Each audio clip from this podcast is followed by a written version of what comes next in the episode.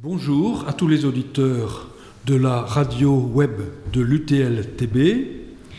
Aujourd'hui, dans le cadre de l'émission Santé Bien-être, nous allons voir avec le docteur Gelbert quelques réalités de la maladie de Lyme. Bonjour docteur Gelbert. Bonjour docteur Georges Lance et bonjour à nos auditeurs.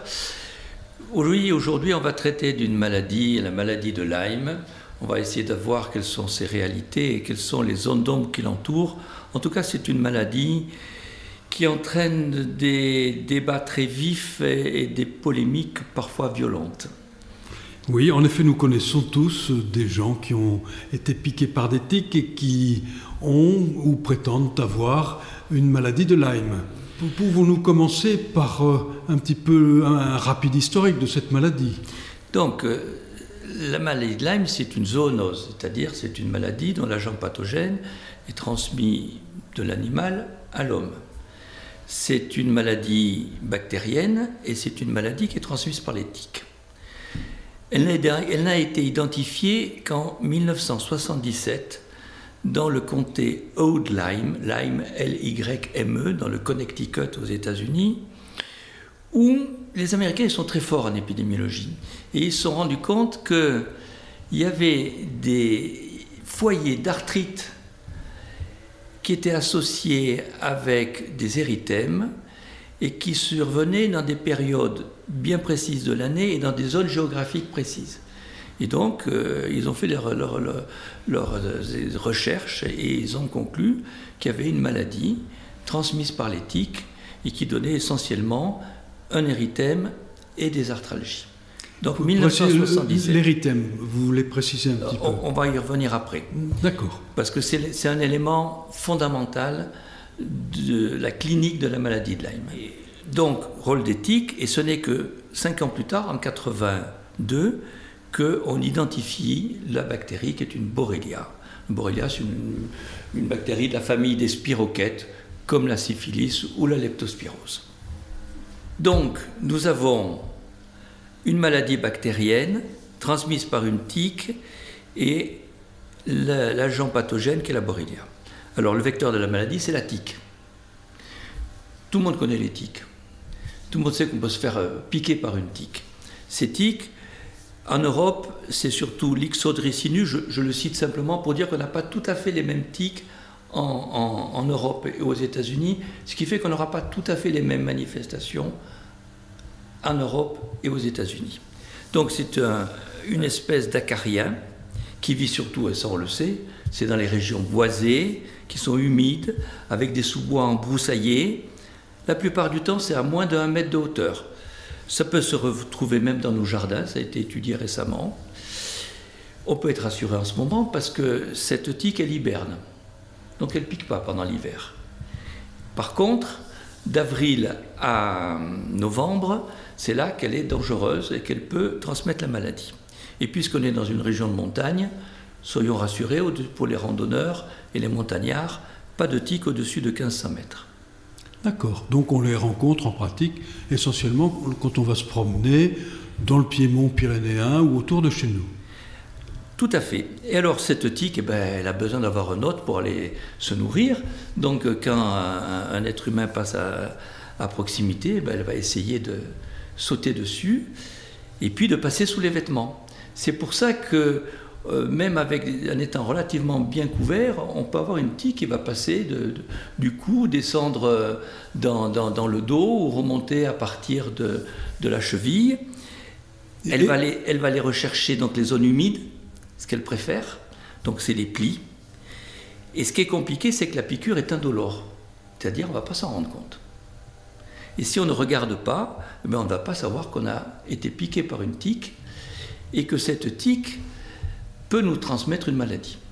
Donc il faudrait, au retour de chaque balade, s'inspecter un petit peu la peau, de manière à voir si on n'a pas une tique. Ça se voit ? C'est gros une tique ? C'est une tête d'épingle, hein. C'est noir, mais ça se voit quand même, ça se voit assez bien.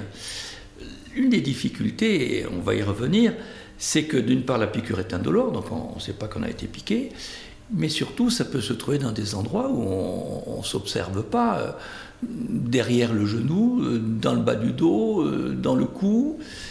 Si on veut vraiment rechercher, il faut avoir une aide extérieure. Donc il vaut mieux être à deux. Pour s'observer.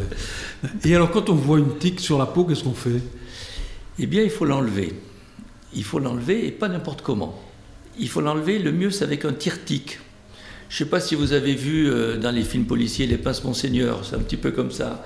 C'est recourbé en bas et ça va prendre la tique pour pouvoir en tourner. Il faut glisser le tire-tique, tourner et tirer. Comme ça, on ne déchire pas la tique et comme ça, on ne va pas diffuser les borrélias qui se trouvent dans la tique. Parce qu'il faut savoir que quand elle vous pique, elle va rester là pendant plusieurs jours. Elle fait un gros repas. Et c'est à l'occasion de ce repas que les borrélias, qui ne se trouvent pas dans les glandes salivaires, mais dans l'intestin de la tique, vont monter et vont venir inoculer dans le derme la bactérie. Ce qui veut dire qu'il faut plusieurs heures avant que la piqûre soit contaminante. D'accord. D'où l'intérêt, la question que vous avez posée, de repérer les tiques et de les sortir dans l'art recommandé avec un instrument qui est le tire-tique. Je suppose que le repas de la tique, c'est le sang qu'elle le cherche. Bien sûr, c'est un repas sanguin. Donc elle va plonger sa tête dans la peau. Alors c'est un repas sanguin, mais elle reste dans l'épiderme, dans la peau. Elle reste dans la peau. Alors quand même, ce qui est important de savoir, c'est que toutes les tiques ne sont pas infectées par la borrelia. Fort heureusement. Il y a tellement de piqûres de tiques. Il y a une étude très récente d'un institut qui s'appelle l'Inrae, un institut public, 2021, qui a montré qu'en France, 15% des bactéries sont porteuses de la borrelia. C'est réparti de façon très inégale, et les deux zones les plus touchées sont l'est de la France, en particulier l'Alsace et le Limousin. Et que 10 à 15%, que 15% des tiques y sont porteuses. Et il faut savoir en plus que quand on est piqué par une tique, même si elle est porteuse de la borrelia, on ne sera pas forcément infecté. Et là, on se retrouve encore à 10 à 15% de piqûres par une tique infectée qui vont nous transmettre la maladie. Ce qui veut dire que quand on est piqué par une tique, on a peu de chances d'être infecté. Voilà, moins de 1%. Moins de 1%. Mais par contre, quand on fait partie de ces 1%, les problèmes sont là. Bon, c'est tout de même un petit peu rassurant. Toute piqûre de tique n'est pas infectante. Je crois que c'est important de le dire, parce qu'il y a même eu un moment où certaines personnes disaient que dès qu'on a été piqué par une tique, il fallait se mettre sous antibiotiques. On imagine les problèmes et les complications que ça aurait pu entraîner. Donc, on est piqué par la tique et on se retrouve dans la situation, on l'a dit, peu fréquente, où on va attraper la maladie. Un symptôme majeur, c'est l'érythème migrant. L'érythème migrant, il est majeur, pourquoi ? Parce que dans notre jargon médical, on dit qu'il est pathognomonique. Il est tellement caractéristique que quand on le rencontre, on sait que c'est la maladie de Lyme et pas autre chose. Alors, il s'agit d'un érythème. Un érythème, c'est une rougeur qui est plane. C'est-à-dire quand on passe la main, on ne sent rien. C'est pas boursouflé.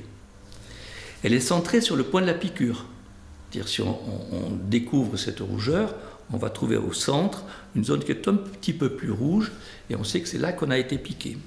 Et donc elle est plane, elle va avoir un développement annulaire, c'est-à-dire un anneau qui va se développer avec un bord qui est un peu plus rouge. Comme une cible. Tout à fait, voilà un bel exemple, avec un bord rouge. Et si on n'a pas cette rougeur, un peu caractéristique, on peut estimer qu'on n'est pas infecté.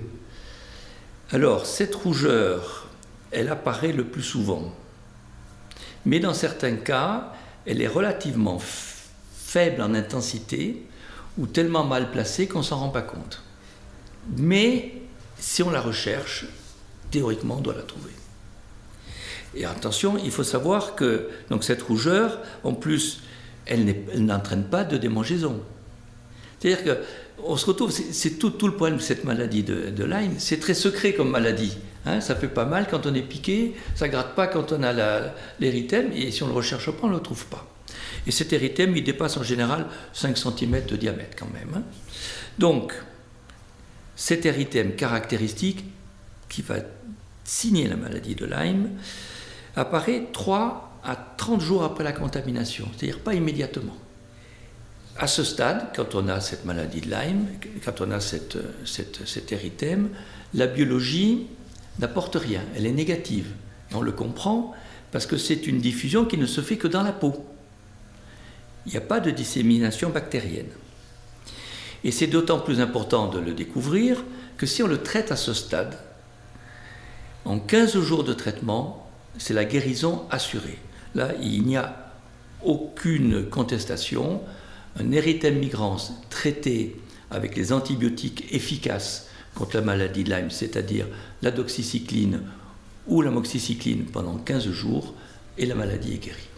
Si je vous comprends bien, il faut donc prendre ces antibiotiques assez rapidement, mais assez rapidement, on n'a pas de biologie qui soit valable. Donc, c'est uniquement sur la piqûre elle-même, plus le développement de cet érythème, de cette rougeur circulaire, qu'on fait le diagnostic. Une fois piqûre plus érythème, là, on va prendre des antibiotiques. Tout à fait d'accord. C'est impératif.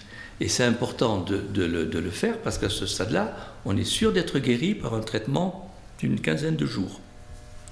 Même si on n'a pas de notion de piqûre, mais que l'on reconnaît l'érythème migrant, on peut conclure à la maladie de Lyme. Ça, c'est en effet très important. Et alors, une fois passé cet épisode, je suppose que l'érythème va disparaître. L'érythème va disparaître. Donc, on va se trouver dans la situation où soit l'érythème n'a pas été reconnu, soit parce qu'il a été négligé, tout le monde ne connaît pas les aspects de l'érythème migrant, on peut se retrouver avec la phase secondaire de la maladie, c'est-à-dire que la bactérie va diffuser et va entraîner ces fameuses manifestations secondaires qui vont se produire au bout de quelques mois. Avec juste un tout petit détail, ce n'est pas automatique. Et on pense que, en gros, seulement 10% des gens qui ont négligé l'érythème migrant auront des manifestations secondaires viscérales. Ce qui veut dire que dans les 90 autres pourcents, le système immunitaire a rempli son rôle et a défendu l'organisme. Mais ceux qui sont dans le cas où ils ont ces manifestations malheureuses, ce sont des manifestations qui sont compliquées, multiples. Divers organes peuvent être touchés. Les symptômes sont polyformes, ils n'ont rien de caractéristique. Autant l'érythème migrans signait la maladie, on a des symptômes qui sont semblables à ceux provoqués par diverses maladies. Et dans quel domaine? Les atteintes sont en particulier neurologiques et articulaires, plus souvent neurologiques en Europe, plus souvent articulaires aux États-Unis, plus rarement on a des manifestations cardiaques, cutanées et oculaires. Oui, mais il se trouve que quand même des douleurs articulaires, c'est quand même quelque chose d'extrêmement fréquent. Donc on peut penser que beaucoup de douleurs articulaires sont dues à la maladie de Lyme. On peut penser que la plupart des douleurs articulaires ne sont pas dues à la maladie de Lyme. Il y a beaucoup d'autres affections qui vont donner des douleurs articulaires. Et c'est là qu'est le problème.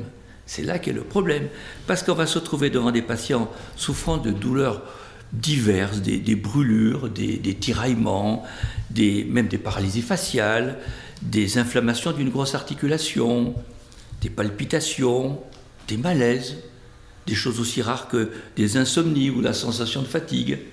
Et là, c'est peut-être la maladie de Lyme. Très difficile, donc. Très compliqué. Donc, devant des signes qui sont peu évocateurs, variés, c'est très très difficile d'évoquer la maladie de Lyme. Si on n'a pas de notion d'exposition à des piqûres de tiques, puisqu'on a laissé passer l'érythème migrant. Mais à ce moment-là, on peut peut-être essayer de faire un diagnostic biologique. Heureusement, parce que sinon, ça serait quasiment impossible. Donc, à ce stade-là, sur ces faisceaux d'arguments épidémiologiques et cliniques, il faut quand même que ce soit une clinique qui puisse être compatible avec les manifestations viscérales de la maladie de Lyme. Si on fait une diarrhée ou si on fait un infarctus, a priori, ce n'est pas la maladie de Lyme. Donc là, on va penser à faire un sérodiagnostic. c'est-à-dire la recherche d'anticorps. Cette recherche d'anticorps, au début, à la premier stade, elle est négative, mais elle devient positive avec la dissémination. Et donc, 2 mois après la contamination, la recherche d'anticorps, le plus souvent dans le sang, parfois dans le liquide céphalorachidien pour certaines maladies neurologiques, va être positive. Comme dans tout examen biologique, il y a des faux positifs et des faux négatifs. Aïe. Fort heureusement, dans notre cas, il semblerait que la sensibilité, c'est-à-dire le fait que quand on recherche s'il y a la maladie, le test est sensible et va la découvrir, il semblerait que cette sensibilité soit très forte, plus de 90% au début et dans les formes tardives, quasiment 100%. Donc en fait, on se trouve dans cette situation de maladie de Lyme avec une forme viscérale secondaire, on a des symptômes très peu caractéristiques et on a un contexte épidémiologique, on a une clinique compatible et surtout une sérologie qui va nous permettre de supposer la maladie de Lyme. Oui, enfin la présence d'anticorps nous montre quand même que il y a eu borréliose, ou du moins... Ce que vous avez dit est juste, il y a eu borréliose. C'est-à-dire que le fait qu'il y ait des anticorps montre qu'il y a eu borréliose, mais ça ne dit pas que la borréliose est active. Là, on est en train de chercher la petite bête et les poils sur les œufs, vous pouvez parler de la petite bête. Donc, on arrive à ce diagnostic, on a un sérodiagnostic positif, eh bien, ce qui est important, c'est qu'on peut traiter à ce stade. Là, il faut traiter de façon plus longue. Il faut au moins 28 jours. Toujours avec les mêmes antibiotiques que vous avez évoqués. Les mêmes antibiotiques, doxycycline, amoxicilline, mais aussi les céphalosporines dans les formes plus graves, neurologiques, la céphaxtrione même en piqûre, pour ces formes neurologiques. Mais on considère que il n'y a pas de maladie de Lyme résistante à un traitement bien conduit de 28 jours de traitement. Et que si des symptômes persistent plus de 6 mois avec une sérologie négative et un traitement antibiotique d'épreuve qu'on peut faire inefficace, il faut chercher autre chose, ce n'est pas une maladie de Lyme. Donc pour l'instant, tout paraît assez simple. On a le vecteur, on a la bactérie, on a le premier symptôme caractéristique. Et si la maladie atteint le stade viscéral, on a le sérodiagnostic qui nous permet de la découvrir et un traitement efficace. Que demande le peuple ? En effet. Tout paraît simple ? Eh bien non, parce qu'on va rentrer dans les zones d'ombre. Il y a des zones d'ombre. Quelles sont-elles ? Eh bien, et ça a commencé aux États-Unis, c'est pour ça qu'on va parler de ces médecins comme des Lyme Doctors, il y a des médecins qui ont douté de la fiabilité du diagnostic sérologique, de l'efficacité du traitement, et qui ont évoqué la réalité de formes chroniques, ce qui entraîne l'écroulement de tout l'édifice. Vous imaginez un peu la difficulté d'arriver à un diagnostic si tout ça n'est pas retenu. Ce qui fait qu'il y a une controverse très, très, très violente avec d'un côté ces Lyme Doctors, qu'il faut reconnaître dans le corps médical et en particulier au niveau universitaire, sont tout à fait minoritaires. Mais ces Lyme Doctors ont reçu l'appui des associations de malades. Et là, il faut se poser la question, et il faut en tenir compte, pourquoi les malades ont été satisfaits d'une prise en charge différente et pourquoi ils ont soutenu cette position contestataire. Donc d'un côté, nous avons Lyme Doctors et Association de malades et de l'autre, on a l'Académie de médecine et les sociétés de savantes, en particulier la Société de pathologie infectieuse de langue française. Au milieu, dans cette bagarre, il y a la HAS, la Haute Autorité de Santé, qui essaye de trouver un compromis, mais qui n'y arrive pas. Et le patient là-dedans, qui s'y perd un peu. Le patient, surtout le patient qui souffre, qui est souvent un patient qui est dans l'errance médicale pour des symptômes qui sont pas bien connu, pas reconnu, et qui donc va être lui plutôt satisfait qu'on mette un nom sur sa pathologie et qu'on l'entraîne dans un traitement de haut long cours. Alors quand même, donc du côté des médecins et des patients, il y a un accord, et cet accord, il est très fort. Et les patients soutiennent ces Lyme docteurs avec beaucoup de virulence. Et de l'autre côté, on a les universitaires qui s'appuient sur leurs études. Alors par exemple, si on fait un traitement au long cours d'antibiotiques contre placebo, il n'y a pas de différence. Et là, on a plusieurs études qui le montrent. Donc ça veut dire que ces traitements, a priori, sont inefficaces. Quand on prend des consultations universitaires de maladies de Lyme, aussi bien aux États-Unis qu'en Europe, on se rend compte que 85% des patients qui consultent avec le diagnostic de maladie de Lyme n'en ont pas. Et qu'est-ce qu'il y a derrière ? Il y a des maladies neurologiques, des maladies difficiles à diagnostiquer, qu'il ne faut pas louper, comme une sclérose en plaques, comme un Parkinson. Il y a des maladies rhumatologiques. Il y a des maladies psychiatriques, des gens qui sont en grande souffrance. Et surtout, il y a un gros contingent de troubles fonctionnels où il n'y a pas d'étiquetage de la maladie, c'est des gens qui ont des plaintes et qui sont très très très mal pris en charge par notre système de santé. Si je comprends bien, il y a beaucoup de patients qui se croient porteurs d'une maladie de Lyme, qui sont traités pour cela avec des traitements divers et qui en fait ont tout autre chose. Tout à fait. D'après les études dans différents centres universitaires, ce serait le cas dans 85% des cas. C'est énorme. Alors, quand même, je voudrais faire quelques remarques. Parce que dans ce débat, c'est compliqué de s'y retrouver. Il y a quelques éléments qui nous orientent. Moi, je comprends très bien, en étant médecin, on sait que on n'a jamais 100% de résultats d'un examen biologique, jamais 100% de résultats d'une thérapeutique. On s'en approche, mais 100%, c'est pas la référence. Donc on peut très bien imaginer qu'il y ait des trous dans la raquette. Et que ces trous dans la raquette, il faut essayer de les rattraper, mais l'exception n'est pas la règle. Deuxième remarque.